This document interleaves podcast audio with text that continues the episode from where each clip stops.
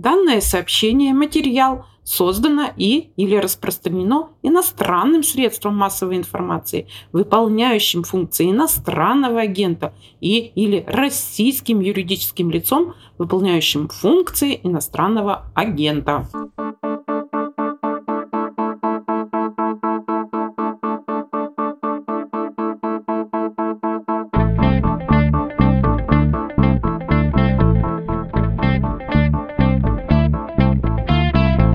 Здравствуйте, это подкаст «Что случилось?» о новостях, которые долго остаются важными. Ну или, как в этом эпизоде, важными, но не совсем понятными. Смотрите, в четверг, 20 января, агентство Bloomberg со ссылкой на свои источники написало, что ФСБ надавило на российский Центробанк, чтобы регулятор выступил с инициативой запретить оборот криптовалюты в стране. Мотивация: с помощью биткоинов, эфириума и прочего бесконтрольно финансируется черти что, включая оппозицию, ту ее часть, которую раньше стыдливо называли несистемной, а сейчас еще более стыдливо называют экстремистской и запрещенной.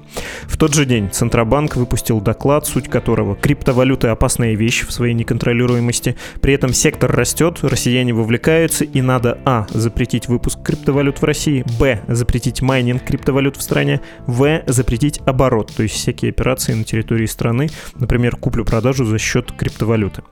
Но при этом, и тут легко запутаться, владеть россиянам криптовалютой можно, но в иностранных юрисдикциях. Итак, вопросы, которые есть: что и почему хотят запретить? Не попытка ли это остановить прогресс, и прав ли Центробанк? Риски же на самом деле существуют. Как обстоят дела с криптовалютой в других странах? И, наконец, что реально запретить оборот криптовалюты в стране, где на каждой второй стене начертано граффити с названием интернет-магазина наркотиков, и продавцы и потребители этих магазинов расплачиваются друг с другом криптовалютой? Сейчас задам эти вопросы нашему сегодняшнему собеседнику.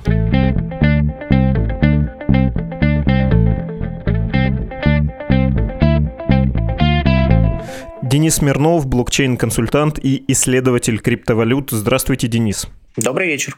Я, как и вы, познакомился с документом ЦБ под названием «Криптовалюты: тренды, риски и меры.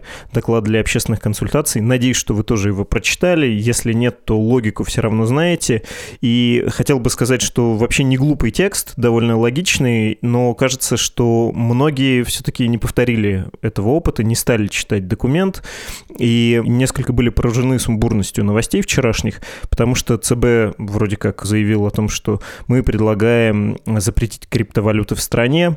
Там смешались не только люди и биткоины, но еще и оппозиция с ФСБ благодаря агентству Bloomberg, запрет операций в России и разрешение на владение в иностранных юрисдикциях. Можно я попрошу вас внести некоторую ясность, что вчера произошло? Да, конечно. Но на самом деле каких-то особо ужасающих новостей не произошло. Центральный банк России выступил с докладом, в рамках которого описал свою позицию по поводу регуляции криптовалют. И здесь нужно очень четко понимать, что из себя представляет Банк России и что входит в его задачи. И самое главное, что входит в его возможности. То есть, по сути, Банк России — это такой государственный институт, задача которого достаточно проста. Это развитие, укрепление и защита государственной валюты, которой на территории Российской Федерации является российский рубль. Поэтому скептическое отношение к любым другим, как технологиям, так и, в принципе, потенциальным конкурентам, для рубля, это такая достаточно больная тема, и нет никаких сомнений, нет никаких новостей в том, что Центробанк давно смотрит на крипту как на очень такую неприятную вещь, которую лучше бы вообще запретить и не пущать. А все, что Центробанк хочет, это запустить свою версию так называемой криптовалюты Центрального банка, или CBDC по-английски, так называемый цифровой рубль. По сути, копию рубля, построенную тоже с помощью технологии распределенных вычислений, только контролировать которую сможет государство. И, собственно, для Центрального банка идеальной ситуацией является ситуация, когда все запрещено и существует только вот этот самый цифровой рубль. Даже, что интересно, не фиатный, а именно цифровой, потому что именно он позволяет осуществлять максимальный контроль за монетарной политикой в государстве. Что еще важно смотреть? Так как этот доклад, Центробанк, в принципе, как бы не обладает правом публикации каких-то законопроектов, поэтому это именно доклад, это предложение к сообществу обсудить эту самую позицию Центрального банка и, как было указано, там, по-моему, до 1 марта предоставить свои комментарии. Собственно, делает это Центробанк уже не первый раз. В прошлом году была такая же история как раз-таки с тем самым цифровым рублем, который тоже был выпущен в формате такого доклада, и после чего развернулась достаточно жаркая дискуссия на тему того, каким же образом этот цифровой рубль должен быть реализован. Поэтому повторюсь и подытожу, что ничего страшного не произошло. Позиция Центробанка совершенно ожидаемая и понятная. И сразу же обозначив как бы идеальный для себя вариант развития ситуации, дальше Центробанк призвал сообщество к ответу. И конечная позиция государства, она должна, естественно, учитывать позицию этого Центрального банка, но и при этом должна включать мнение и других государственных институтов, которых у нас довольно много, и, что интересно, взгляд на регуляцию криптовалютной индустрии у них тоже довольно-таки разный. То есть, как минимум, интересен тот факт, что ЦБ совершенно все равно на то, каким образом индустрия будет генерировать доходы для государства и будет ли она это делать вообще. Поэтому такую вещь, как, например, налогообложение индустрии майнинга, они, в принципе, не рассматривали. ЦБ гораздо проще запретить это все, притянув во многом за уши историю про углеродный след, потому что мы прекрасно знаем, что майнеры, в силу просто природной жадности стараются достичь максимальной финансовой эффективности и поэтому преследуют самую дешевую и самую чистую электроэнергию. И поэтому ни один майнер в своем уме не будет пользоваться дорогой и грязной энергетикой, он будет стараться подключиться либо к ГЭС, либо АКС, где энергия в первую очередь дешевле и, естественно, чище.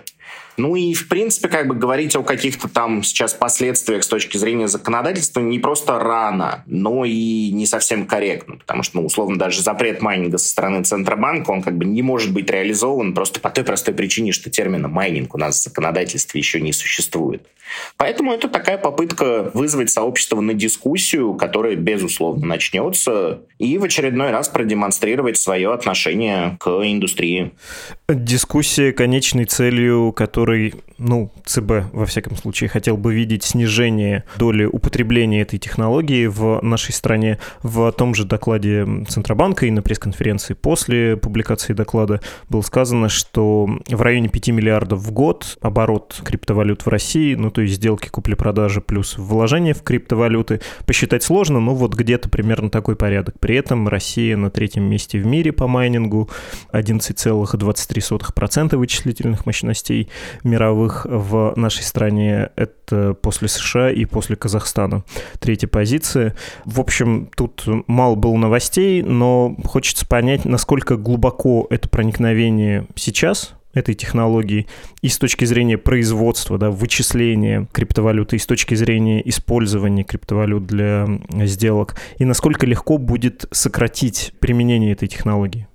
Здесь, во-первых, нужно учитывать, что когда мы говорим про блокчейн как технологию и про криптовалюты как вариант применения этой технологии, это с точки зрения регуляции, скажем так, две большие разницы. И тот же самый блокчейн как технологию Центробанк, по сути, спит и видит, максимально широко использовать, потому что она является той самой необходимой базой для реализации крипторубля. Когда же мы говорим именно про криптовалюты, то есть не подконтрольные каким-либо посредникам средства для либо обмена ценностью, либо для использования каких-то других вещей, потому что большая часть криптовалют может легко использоваться в качестве средства обмена ценностью, но при этом далеко не всеми это делать эффективно. Собственно, тот же самый биткоин, который изначально создавался как платежная система, по факту никогда этой платежной системой и не становился, и уже в будущем не станет. Биткоин — это средство накопления и исключительно инвестиционный актив, что у нас как раз-таки в мировом порядке было легитимизировано еще в 2020 году. Если же говорить о глубине проникновения, то, я думаю, здесь среди технически подкованной части населения количество людей, так или иначе сталкивавшихся с криптовалютой, достаточно велико. Естественно, достаточно сложно оценить объем этого рынка, потому что мы можем оценивать только какие-то косвенные вещи,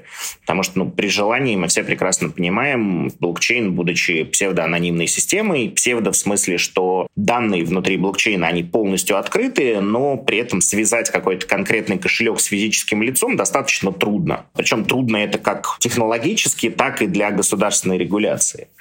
Поэтому, скорее всего, единственной точкой приложения усилий для государства здесь как раз будет являться эта самая точка перехода из цифрового мира в мир фиатный. Потому что если попытаться регулировать этот рынок где-то за пределами этой точки, есть неиллюзорная возможность, если не сесть в лужу, как это было, например, с попыткой запрета Телеграма, то, по крайней мере, это будет больше напоминать борьбу с ветряными мельницами. И, кстати, это довольно приятно, то, что Центробанк в своем отчете признает историю с анонимностью криптовалют и невозможностью их отслеживания, что, кстати, для них является еще одним условием для запрета. Собственно, к чему я это все веду? К тому, что даже несмотря на какие-либо запреты, использование криптовалют, оно ни в коей мере не прекратится. И здесь очень каноничным примером, собственно, является Китай. Именно тот самый Китай, благодаря которому Россия и занимает сейчас лидирующие позиции с точки зрения майнинга, во-первых, потому что именно благодаря запрету майнинга и криптовалют в Китае произошло практически миграция всех этих майнинговых мощностей в сопредельные государства, такие как Казахстан и, собственно, Россия. И Казахстан здесь, кстати, отлично себя повел, очень быстро подписав законодательство, которое позволяет полностью легализовать эту индустрию и, в принципе, в белую уже начинать майнить криптовалюту. Собственно, от России, на самом деле, многие ожидают примерно такого же шага, потому что с точки зрения природных условий у России есть огромное количество преимуществ на этом рынке и действительно возможность как бы занять одно из главенствующих положений. Ну и вот, и, собственно, Китай, у которого есть все возможности для контроля за интернетом и, соответственно, криптовалютами, майнеры все равно продолжают добывать крипту после запрета. Например, по-моему, это CNBC говорил, что примерно 20% хэшрейта все равно остаются за Китаем. Поэтому говорить о каком-то глобальном запрете и невозможности использовать экосистему криптовалют, ну, здесь даже не приходится. Это довольно неразумно, и никакого полноценного контроля ни у какого государства, естественно, здесь не будет, какие бы запреты ни вводились. Я про это и хотел уточнить, потому что когда говорится, что вот если будет принято законодательство, Центробанк считает, что уголовного, конечно, не должно быть наказания, должны быть штрафы, административка, но если будет законодательный запрет введен на майнинг, на создание криптовалют и, конечно, на операции купли-продажи, да, например, я не очень понимаю, как это возможно вот при нынешних условиях. Если я вам переведу, что я могу у вас купить, не знаю, Lamborghini. Могу я у вас, наверное, купить? У вас же они стоят, да? Да, все что угодно. Никто это не отследит. Тем более при сохранении даже законодательной возможности в другой юрисдикции иметь криптовалюту. Ну, сделаем мы это с вами в кавычках говоря в Европе, да? Здесь мы подпишем какой-то договор с смешной суммой на переданный товар. И ничего страшного.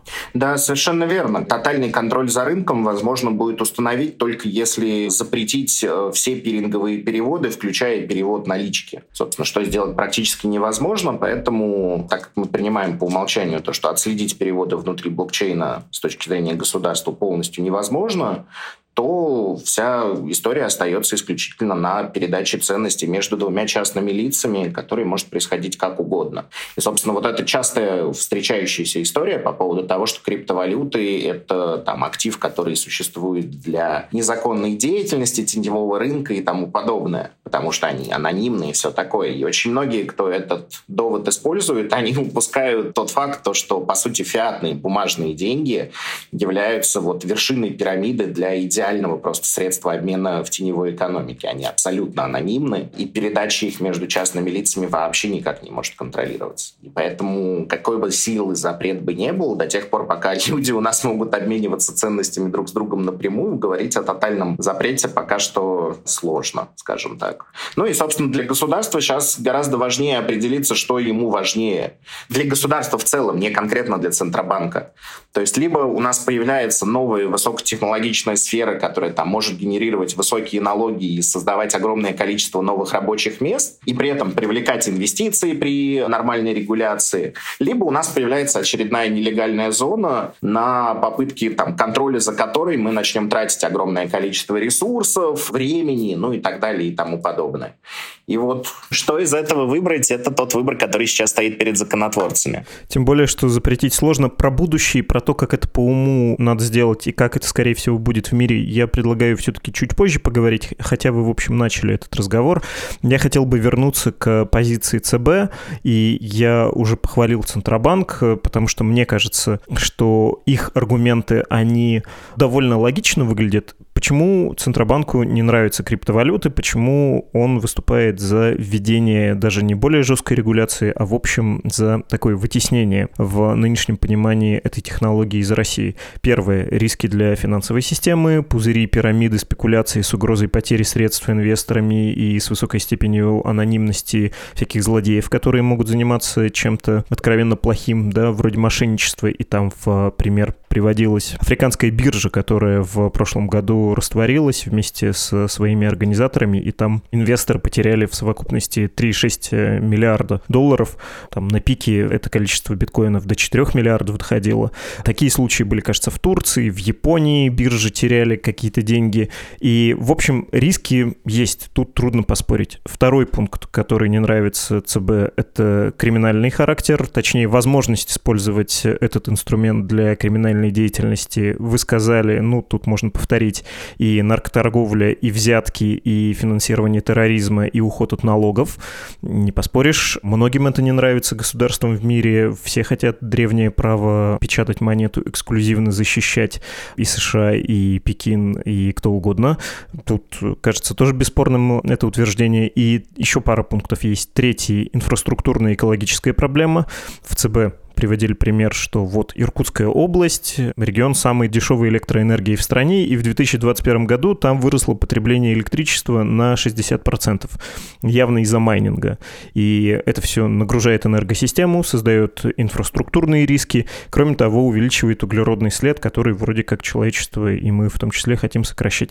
Последний пункт, который ЦБ не нравится: майнинг создает дефицит железа, видеокарт, например, да, и нового рода дисбалансы. Это тоже нехорошо, именно поэтому мы не хотим дестабилизировать у себя здесь в стране финансовую, промышленную, инфраструктурную, да, систему, правовую и так далее. Хотим с этим бороться. Где они тут неправы? Ну, в общем, не они одни, во-первых, разделяют эту точку зрения. В чем тут отличие? Что тут не проговорено, может быть, и чтобы вы тут могли покритиковать? Ну, я бы скорее говорил не о том, что здесь что-то не проговорено, скорее о том, что здесь мы наблюдаем достаточно хорошее жонглирование фактами, которая позволяет прикрыть главную причину несколькими другими. Все-таки совершенно верно прозвучало о том, что каждое государство является монополистом на денежную эмиссию, и, собственно, задачей Центробанка является сохранение контроля над этой монополией.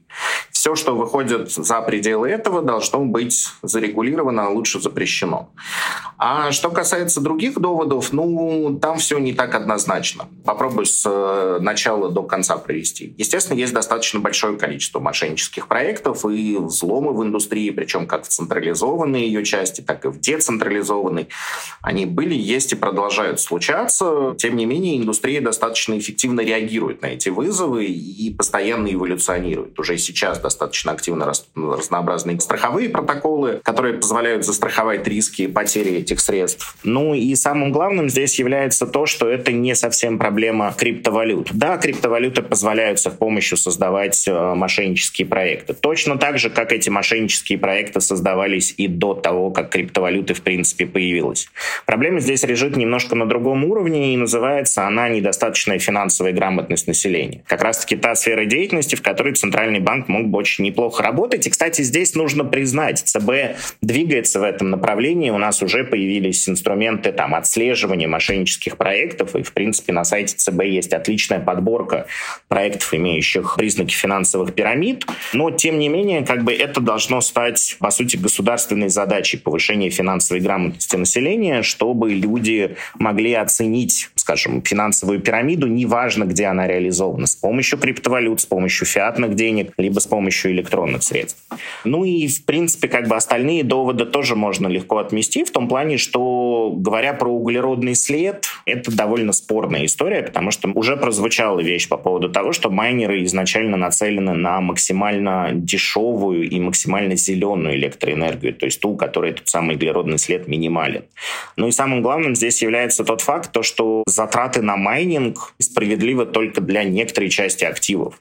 Собственно, уже вторая по величине капитализации криптовалюта Ethereum, которую ЦБ, кстати, тоже относит к платежным средствам, хотя по факту она и не совсем является, уже сейчас приступила к процессу миграции с вот того самого механизма консенсуса Proof of Work, то есть того самого майнинга, когда у нас стоят огромное количество девайсов, которые постоянно подключены к сети и расходуют большое количество электроэнергии, на немножко другой алгоритм, который позволяет поддерживать целостность блокчейна и достигать всех тех же преимуществ, что и алгоритм Proof of Work, но при этом без затрат электроэнергии в принципе. То есть углеродный след в отношении криптовалют в целом – это довольно такая переоцененная проблема.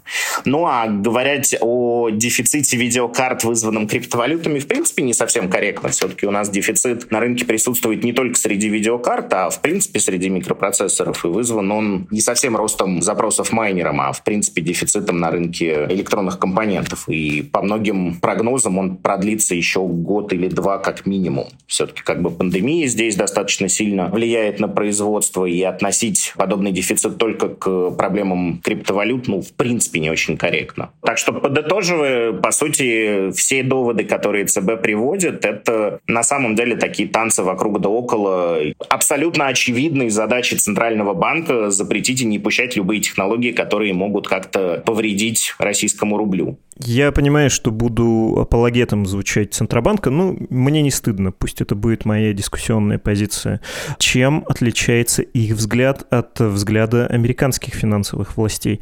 Там мы тоже видели, если опять возвращаться к монополии на денежную эмиссию, что Дурову не разрешили запустить свой криптовалютный проект, Цукербергу не разрешили, а по поводу экологии, вот буквально вчера, когда у нас ЦБ, значит, рассказывал о своем докладе, я читал в издании «Политика», как демократы в Конгрессе хотят противостоять лоббистам из числа криптовалютного лобби как раз из экологических соображений, поскольку слишком много электроэнергии, которая в основном все еще у нас производится из ископаемого сырья, тратится на майнинг и на охлаждение этих ферм, и все это проблема, с этим нужно что-то делать. Где тут разница между американцами и нами? Ну, или точнее, наверное, даже между нами, Пекином и американцами. Да, так, наверное, более корректно. Ну, в первую очередь, разница в том, что США достаточно последовательно смотрят именно на регуляцию. Там тоже звучали как бы истории по поводу запрета, но они достаточно быстро трансформировались в попытку все-таки интегрировать криптовалюты в традиционную экономику. И условный тон, который не запустился не потому, что США запрещает криптовалюту. Он был запрещен из-за того, что с точки зрения комиссии по ценным бумагам и биржам, то предложение, которое было на рынке, та попытка привлечения средств, не была правильным образом регламентирована. И здесь как раз-таки Штаты очень хороший пример показывают всему остальному миру в том плане, что у них есть, да, пусть несовершенная регуляция, пусть созданная там условно в 1936 году, я говорю о законодательстве о ценных бумагах, но тем не менее они его достаточно быстро адаптируют и под него все вот эти новые технологии так или иначе стараются подвести. Это гораздо более эффективный путь, нежели попытаться сначала все запретить, прихлопнуть рынок сверху, а потом потихоньку разрешать. Кстати, собственно, путь, по которому, скорее всего, некоторые азиатские страны пойдут. И, опять же, Китай использовать в качестве сравнения здесь все-таки не совсем корректно, потому что, ну, условно, Китай изначально выстраивал всю индустрию таким образом, чтобы в случае чего иметь над ней просто железный контроль. И Китай сейчас может себе позволить и закрыть глаза на майнинг, полностью исключив эту индустрию из своих доходов, и полностью контролировать всю криптовалютную индустрию, точно так же, как они уже контролируют интернет. Но Китай, как я говорю, это довольно уникальный случай, потому что ни одна другая страна в мире, ну, наверное, за исключением Северной Кореи, не имеет таких средств контроля над интернетом, и, в принципе, как бы джин уже выбрался из бутылки. И когда вот ты находишься в ситуации, когда тебе можно либо там условно зарезать курицу, которая несет золотые яйца, или создать для нее классный курятник, где ты будешь эти яйца себе в хозяйство обращать, ну, как бы здесь довольно логично звучит история. И поэтому как раз-таки американский подход и, в принципе, подход большей части государств, которые... У ЦБ просто в докладе было очень хорошее определение по поводу вот как раз-таки разделения между государствами, я не берусь за точную цитату, как раз-таки страны с... развитыми и неразвитыми рынками. Да. Не хотел некорректную цитату давать. Да, страны с развитыми и неразвитыми рынками. И как раз-таки для тех стран, которые, как с позиции Центробанка, являются неразвитыми с точки зрения рынка, а по сути являются, ну что ж там греха таить, в какой-то мере авторитарными и стремящимися установить полный контроль над... Ну, если не стремящимися, то хотя бы желающими установить полный контроль над индустрией.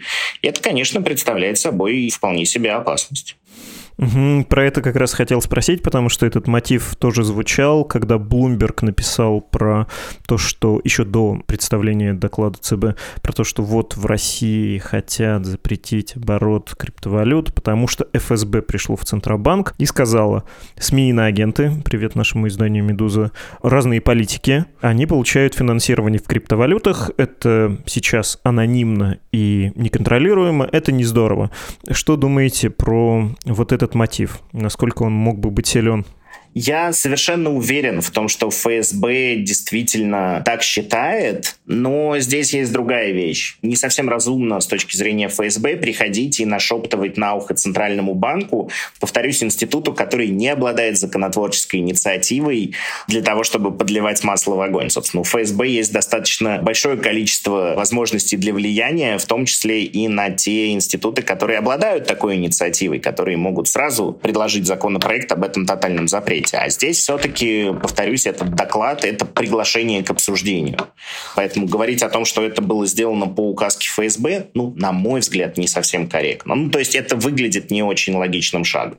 Ну и, кстати, в Центробанке им задавали этот вопрос вчера на пресс-конференции коллеги. Там сказали, мы и до этого несколько лет примерно такую позицию исповедовали, что так и есть. Ну и там было добавление, мы очень рады, что не только мы, но и другие органы власти разделяют наш взгляд. Очень дипломатично прозвучало. Да, совершенно верно. Вообще в России сложилась довольно интересная позиция по законотворчеству, которая как раз-таки в полной мере показывает все преимущества децентрализации властей. Собственно, ЦБ на одной вершине, скажем так, треугольника, который, естественно, понятное дело, еще просто повторюсь, 2014 года говорит о том, что все надо запретить и не пущать. С другой стороны, у нас есть Минфин и ряд других институтов, которые прекрасно понимают о том, что тот же самый майнинг, будучи легализованным в стране, приведет к тому, что у нас появится огромное количество рабочих мест, огромный приток налогов. У нас уже есть огромное количество весьма крупного бизнеса, который занимается майнингом не один год, и который занимается этой деятельностью, ну, с молчаливого согласия государства. В майнинг на территории Российской Федерации уже вложены, ну, баснословные деньги, достаточно, скажем так, серьезными людьми. И естественным образом люди и те государственные институты, которые за ними стоят, они явно не заинтересованы в том, чтобы все оказалось запрещено. И как бы между этими двумя центрами принятия решений у нас есть несколько комитетов в Государственной Думе, которые тоже отвечают за разные вопросы. Вот, собственно, совсем недавно у нас появился по инициативе ЛДПР комитет по легализации майнинга, задача которого как раз-таки является выработка полноценного и понятного законодательства в этой сфере. Поэтому я не хочу говорить о том, что это выглядит как лебедь, рак и щука, но, тем не менее, в подобном споре вполне вероятно может родиться та самая истина, которая хочется верить, что приведет к достаточно эффективному законодательству в этой сфере. Надо уточнить, что сейчас майнинг вне правового поля, и налогов с этого не платится, и когда говорят, давайте, наконец, напишем что-то в законе, чтобы они хотя бы платили как за предпринимательскую деятельность небольшой налог на это, пока ничего не принято. Именно так. При этом как бы компании, которые уже долгое время работают в такой условно серой зоне. При этом, что самое главное, каждая из этих компаний готова выйти и публично объявить о том, что типа, пожалуйста, давайте мы добьемся адекватной регуляции, мы готовы платить налоги, мы готовы платить много налогов, только дайте нам закон для этого. Еще про разного рода интересы, которые могли бы сойтись на том, чтобы нынешняя ситуация с криптовалютами в стране сохранилась, когда это достаточно распространено и в изрядной степени анонимно.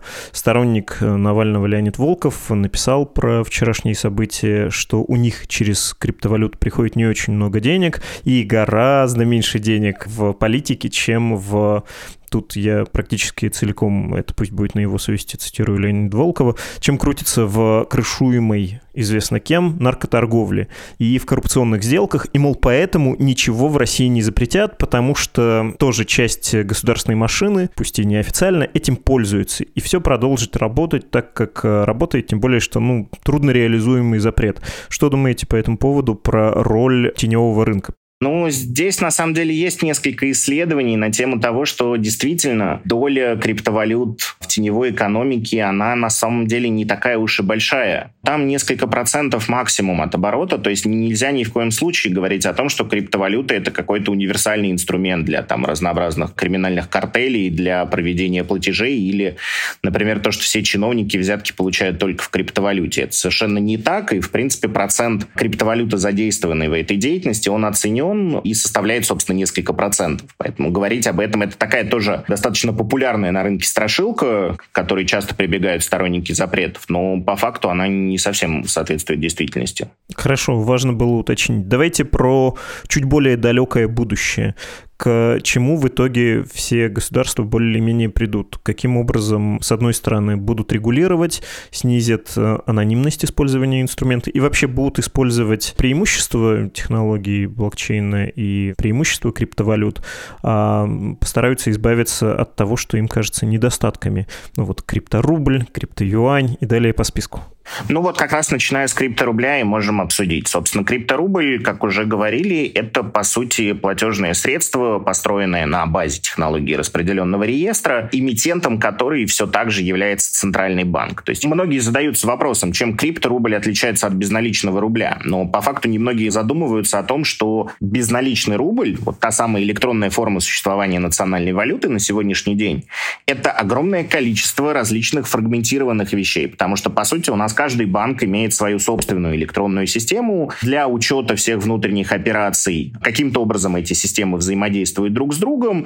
Часть этих данных попадает в сторону Центробанка, но, тем не менее, полной картины у государства, сколько у каждого из банков в текущий момент есть обязательства, насколько эти обязательства обеспечены действительно активами, по факту нету. И это является очень большой проблемой. Собственно, из-за этого мы имеем все эти санации, отзывы, лицензии и все такое прочее. Это отъедает огромное количество денег, сил, мешая государственной экономике стать гораздо эффективнее. И собственно, единая система, построенная на блокчейне, где эмитентом будет все так же оставаться Центробанк, а пользователями этой криптовалюты будут как банки, так и рядовые пользователи, позволит построить систему, при которой государство в каждый момент времени будет точно знать, сколько в кармане у каждого гражданина денег, причем не просто знать, оно будет знать, откуда ему эти деньги пришли, и самое главное, о чем очень мало людей задумывается, куда этот гражданин эти деньги сможет потратить. Одна из, наверное, основных вещей, которые Центробанк хочет реализовать в рамках цифрового рубля, это возможность метить эту валюту на какие-то целевые расходования. То есть, по сути, с одной стороны, это позволит оптимизировать просто львиную долю бюрократии и убрать весьма существенный процент коррупции с рынка, когда средства, которые направлены на, например, закупки стройматериалов или, скажем, материнский капитал, могут быть потрачены только на эту деятельность, а любые другие платежи будут автоматически отклоняться на уровне системы. И опять же, повторюсь, самое главное, это тот самый антиутопический сценарий многих фантастов еще с 80-х, когда государство держит всю экономическую систему полностью под колпаком, она совершенно для него прозрачна, и в любой момент времени можно отследить историю любого рубля вплоть до момента его создания. И, скорее всего, ровно по этой же стезе пойдут и все остальные государства в той или иной мере. И, скорее всего, как раз-таки быстрее всего блокчейн придет в нашу жизнь именно с позиции... жизнь рядового человека, который никогда с криптовалютами не сталкивался, придет в виде именно той самой криптовалюты Центрального банка. И, скорее всего, по этому пути пойдут все государства в той или иной мере. Собственно, Китай сейчас это уже очень активно показал. И, в принципе, исследования в области CBDC сейчас практически все государства в той или иной мере ведут. И поэтому в горизонте ближайшего даже десятилетия можно с уверенностью говорить о том, что CBDC станут неотъемлемой частью нашей жизни. Говоря же о том, что произойдет со всеми остальными криптовалютами, я склонен считать, что ничего страшного с ними не случится. Биткоин все так же останется универсальным инвестиционным активом, в который можно будет вкладываться при прохождении определенных действий на рынке, точно так же, как уже долгое время у нас организации могли вкладываться в золото. А с точки зрения всех остальных криптовалют, как мы уже сегодня говорили, основная и единственная точка приложения усилий для государства — это вот точка перехода из крипты в фиат. И, скорее всего, именно тотальным контролем за этим переходом государства и будут заниматься. То есть хочешь обналичить криптовалюту в рубли, вот тебе, пожалуйста, я не знаю, Росгосблокчейн-биржа, где ты можешь зарегистрироваться, стать, либо квалифицированным инвестором, либо, скорее всего, я думаю, для криптовалют это будет немножко более простая схема, после чего заводи туда свою крипту, выводи ее, просто с этой крипты будут автоматически платиться налоги, благо технология смарт-контрактов легко позволяет это реализовать, и получай свои совершенно белые легальные деньги. А сама же криптовалютная индустрия, скорее всего, поделится на два таких больших лагеря, где, с одной стороны, как раз-таки будут те проекты, которые готовы тесно работать с государством, это современные централизованные биржи, которым, естественно, единственный путь к выживанию — это полноценная регуляция.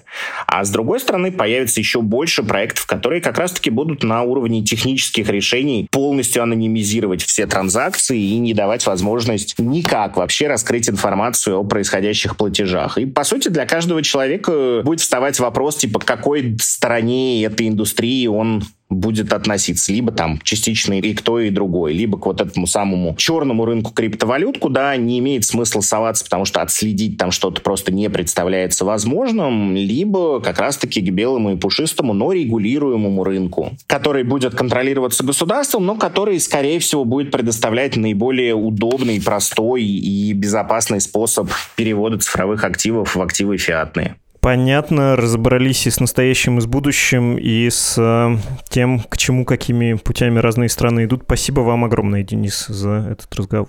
Пожалуйста. Мы говорили с Денисом Смирновым, блокчейн-консультантом и исследователем.